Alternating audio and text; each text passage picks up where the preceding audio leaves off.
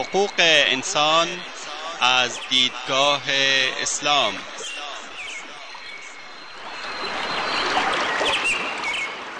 يا أيها الناس إنا خلقناكم من ذكر وأنثى وجعلناكم وجعلناكم شعوبا وقبائل لتعارفوا إن أكرمكم عند الله أتقاكم إن الله عليم خبير ای انسان ها ما شما را از مرد و زنی به نام آدم و هوا آفریده ایم و شما را قوم قوم و قبیله قبیله نموده ایم تا همدیگر را بشناسید. بیگمان گرامی ترین شما در نزد الله متقی ترین شماست. الله مسلما آگاه و با خبر است. تهیه و تقدیم اسحاق دبیری.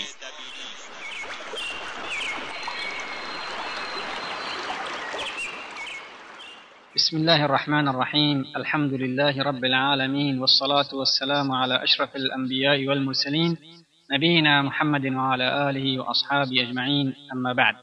حق عدالت در اسلام. عدالت شعار تمامی ادیان سماوی است.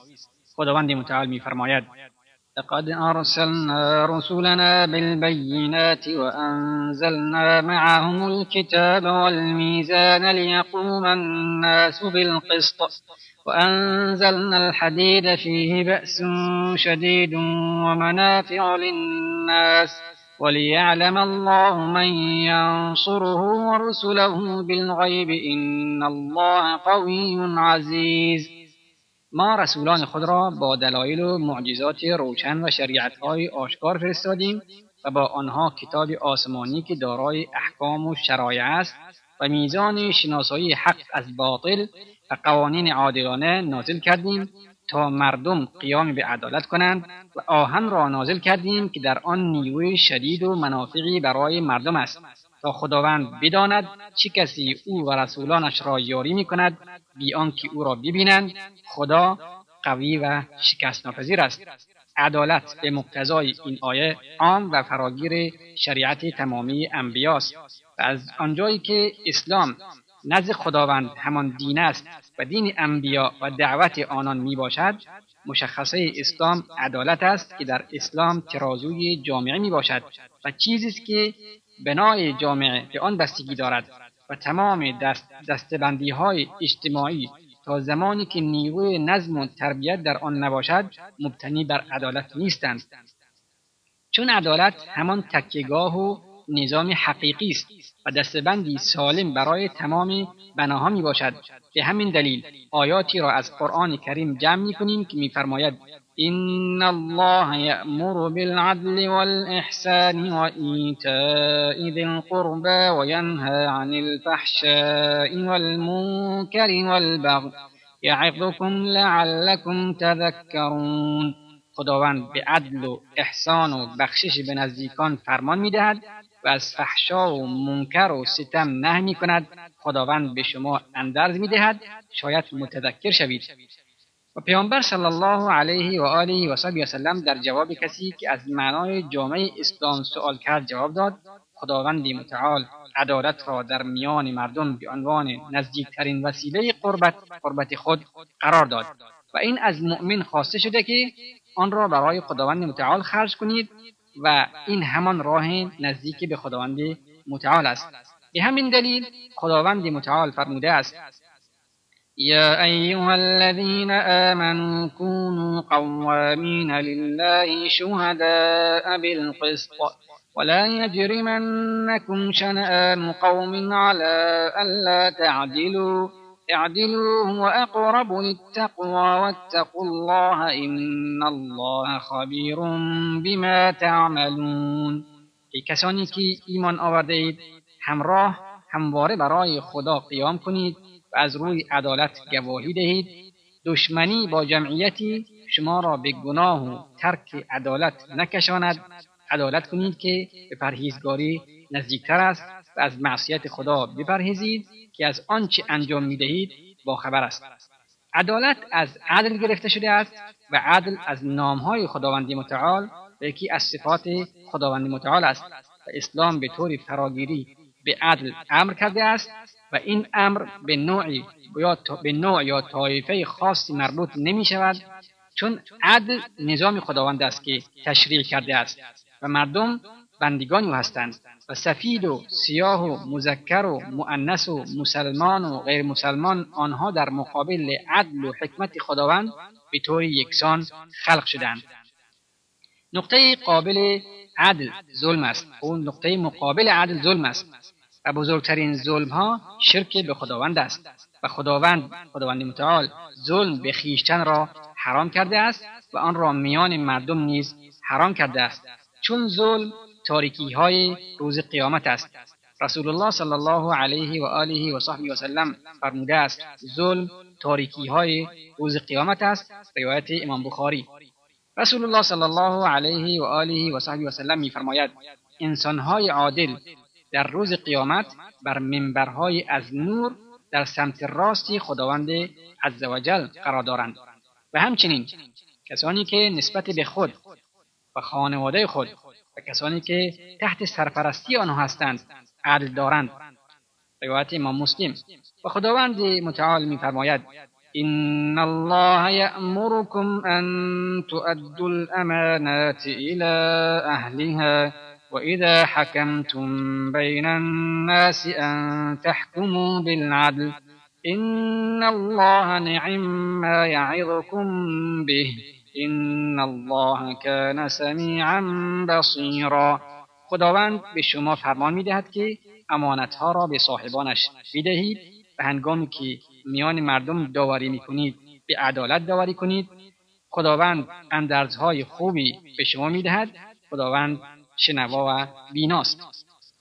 همچنان که گذشت عدالت حق تمامی مردم است و این حتی حق دشمنان نیز می باشد خداوند متعال میفرماید ولا يجرمنكم شنآن قوم على ألا تعدلوا اعدلوا هو أقرب للتقوى.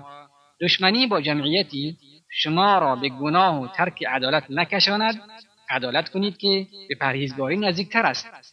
عدل در حکم مانند عدل در قول می باشد هرچند که عدل متعلق به قول نزدیک باشد یا نزدیک خیشاوند باشد. بحثی در حق بودن آن نیست. چنانکه خداوند میفرماید و اذا قلتم فعدلوا ولو کان ذا قربا. هنگامی که سخن می‌گویید عدالت را رعایت نمایید حتی اگر در مورد نزدیکان شما بوده باشد. عدل بر همگان در مقابل همگان واجب است. و ظلم نیز بر همگان در مقابل همگان حرام می باشد همچنین بر فرد در مقابل فرد نیز واجب است و ظلم نیز بر فرد مقابل فرد حرام است. عدالت دارای دو بخش است. بخش اول عدالت درونی. عبارت است از اینکه انسان حقوقی را که برای دیگری در نظر می‌گیرد برای خود نیز در نظر بگیرد تا حقی را نسبت به مردم بیشتر نداشته باشد و در واجبات حق را بر خود بیشتر فرض کند و این عدالت درونی همان چیزی که ارتباط همیشگی و مداوم را ایجاد می کند و همان چیزی است که بنای جامعه را محکم می کند و دینی را بدون قهر و سلطه نافذ می کند بلکه از درون و باطن خود حکم می دهد و این بخش از عدالت همان انصاف درونی است که اوج مطلب عدالت می باشد چون کسی که این صفت را داشته باشد به دیگران نیکی می کند و کسی که از درون منصف نباشد به دیگران ظلم می کند چون فاقد چیز که به دیگران ببخشد. شیخ محمد طاهر بن عاشور در این مورد می‌گوید انصاف درونی بارسترین نماد اخلاقی کریمانه است بر نفوذ محبت عدل در درون, در درون دلالت می کند کلمه انصاف مشهورتر از آن چیزی است که به دادن حق دیگران از روی میل اطلاق می شود گفته می شود وقتی چیزی را داوطلبانه میبخشی انصاف داشته باش. خداوند متعال میفرماید يا أيها الذين آمنوا كونوا قوامين بالقسط شهداء لله ولو على أنفسكم ای کسانی که ایمان آورده اید کاملا قیام به عدالت کنید برای خدا شهادت دهید. چی این گواهی به زیان خود شما باشد. بخش دوم. عدالتی است که دولت آن را تنظیم کرده است. جایگاه این عدالت در سازماندهی و اصلاح ظاهر است. ولی این عدالت تا زمانی که حاکم و محکوم شهروندان به طور یکسان از عدالتی درونی برخوردار نباشند به طور کامل اجرا نمی شود. این بخش از عدالت دارای سه قسم می باشد که به طور خلاصه آن را بیان می کنیم.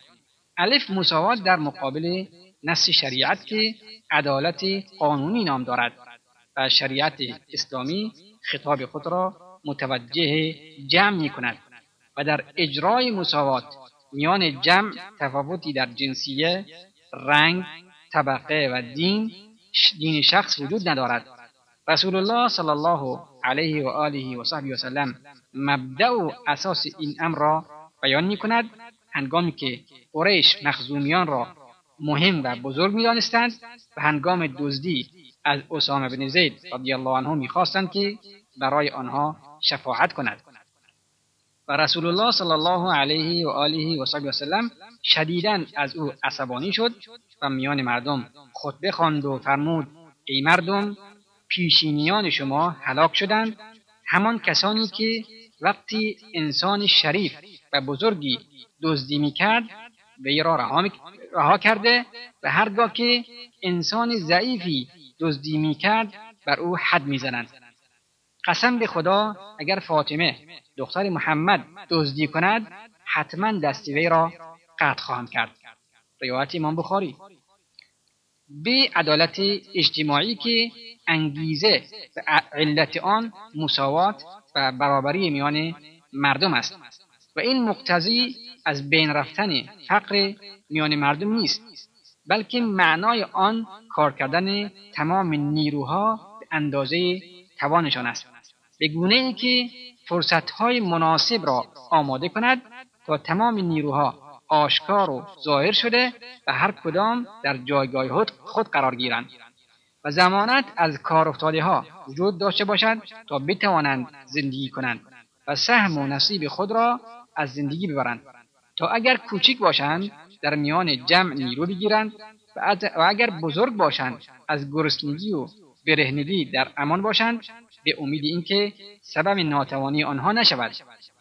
و این در صورتی است که برای کسانی که لوازم زندگی و مسکن مناسب و پوشش مناسب و غذای مناسبی ندارند که با آن رفع گرسنگی کنند آنها را فراهم کنند.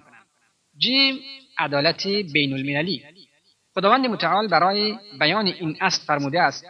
لا ينهاكم الله عن الذين لم يقاتلوكم في الدين ولم يخرجوكم من دياركم أن تبروهم. وتقسطوا إليهم إن الله يحب المقسطين. إنما ينهاكم الله عن الذين قاتلوكم في الدين وأخرجوكم من دياركم وظاهروا على إخراجكم أن تولوهم ومن يتولهم فأولئك هم الظالمون. خدا شما را از نیک کردن و رعایت عدالت نسبت به کسانی که با شما در امر دین پیکار نکردند و شما را از خانه و دیارتان بیرون نراندند نهی نمی کند. چرا که خداوند عدالت پیشگان را دوست دارد تنها شما را از دوستی و رابطه با کسانی نهی می کند که در امر دین با شما پیکار کردند و شما را از خانه هایتون بیرون راندند. و یا به بیرون راندن شما کمک کردند و هر کس با آنان رابطه دوستی داشته باشد ظالم و ستمگر است.